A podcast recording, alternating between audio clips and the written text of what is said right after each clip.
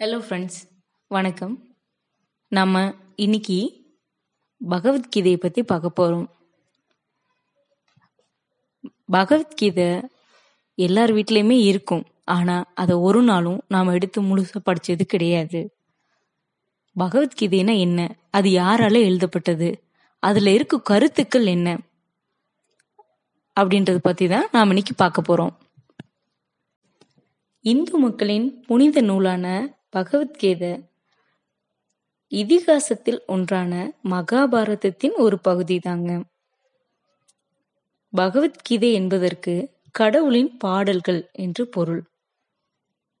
மகாபாரதத்தில் நடைபெறும் குருச்சேத்திர போர் தொடங்கும் முன் எதிரணியை ஒருமுறை பார்வையிட்ட அர்ஜுனன் அங்கே அவன் உறவினர்கள் நண்பர்கள் ஆசிரியர்கள் போன்றோர் இருப்பதனால் போரிட மறுத்தார். இதனை கண்ட அவரின் தேரோட்டியான கிருஷ்ணர் தர்மத்திற்காக போரிடும் பொழுது உறவு முறைகள் குறுக்கிடக்கூடாது என்பது குறித்து விளக்கினார். அந்த விளக்கத்தில் தத்துவங்கள் யோகங்கள் போன்றவை பற்றியும் தெரிவித்தார். இந்த உரையாடலின் கருத்துக்களே பகவத்கீதையாகும் இதில் கிருஷ்ணர் சொல்வதாக அறுநூத்தி இருபது ஸ்லோகங்களும் அர்ஜுனன் சொல்வதாக ஐம்பத்தி ஏழு ஸ்லோகங்களும் சஞ்சயனன் சொல்வதாக அறுபத்தி ஏழு ஸ்லோகங்களும் திருதராஷ்டிரன் சொல்வதாக ஒரு ஸ்லோகம் என்ன? மொத்தம் எழுநூறு ஸ்லோகங்களையும் பதினெட்டு அத்தியாயங்களையும் கொண்டது.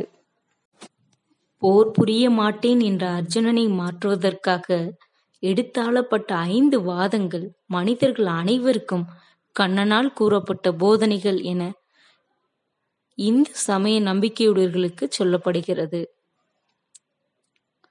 பற்றுகளை அறு அதற்காக புலனடக்கம் என்ற யோக சாதனையை செய்து கொண்டே இரு.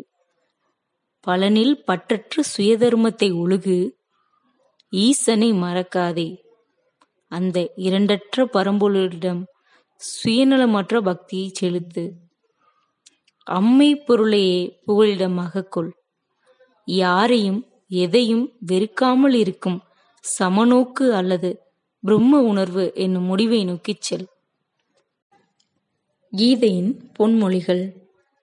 எது நடந்ததோ அது நன்றாகவே நடந்தது.